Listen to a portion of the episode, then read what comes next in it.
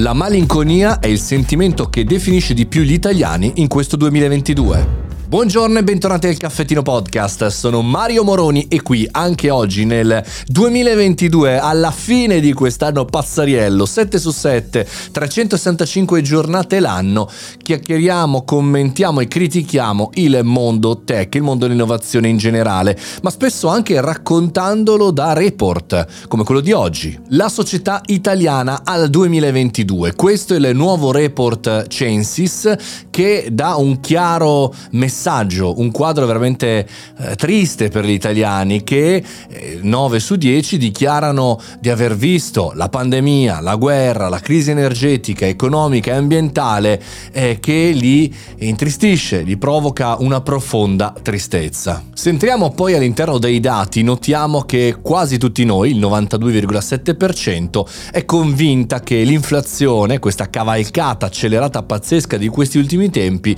durerà a lungo lungo e che bisogna eh, pensare a difendersi. Di norma, ragazzi, quando la situazione è così, le persone contraggono i consumi, si tengono i pochi soldini per gli acquisti quelli importanti, quelli che garantiscono la propria eh, vita. E infatti il 79,3% teme che nei prossimi mesi il proprio tenore di vita, cioè quanti soldi e come vive la persona, si abbasserà. Insomma, mancanza di potere di acquisto, perdita di potere di acquisto, nuovi nuovi rischi, sfiducia e insicurezza. Eh, insomma, devo dire la verità, anche questi sono dati abbastanza terrificanti. Un paese che continua a invecchiare e quindi la classica, diciamo, gestione, rapporto tra eh, popolazione inattiva e attiva, cioè chi lavora e eh, versa e chi riceve, comincia ad essere molto molto sbilanciata.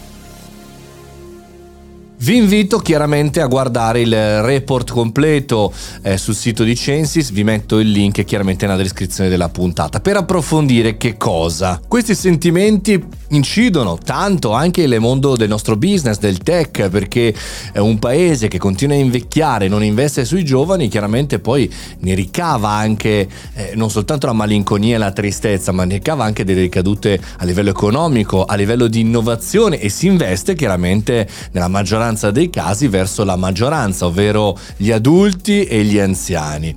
E quindi è chiaro che eh, cerchiamo magari di ripartire dalla voglia di essere noi stessi con i propri limiti e cercare eh, di chiuderci no? all'interno dei nostri streaming, Netflix eh, o in casa. Però vale la pena fare una riflessione a fine di quest'anno su dove stiamo andando perché è giusto raccontare ogni singolo passaggio del tech, raccontare i fenomeni di innovazione, ma poi all'interno di un paese vecchio, fermo, eh, che ha paura, il 61% degli italiani teme che possa scoppiare la, la terza guerra mondiale, il 59% il ricorso alla bomba atomica, il 58% dell'Italia entri in guerra, cioè che ha sintomi del passato, anche chiaramente in una situazione paradossale come quella di oggi per la politica internazionale, eh beh, c'è ben poco poco da fare innovazione. Quindi ecco, volevo eh, trasmettervi questa, questa, differenza, questa dicotomia tra il mondo reale che noi raccontiamo nella nostra bolla tech e il mondo reale reale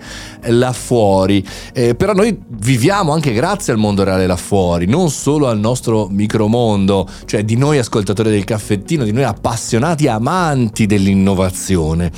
Per cui magari uno spunto per il prossimo anno, per il 2023, è avere ancora più consapevolezza su quello che c'è fuori, su quello che c'è fuori, quello che noi viviamo come vita.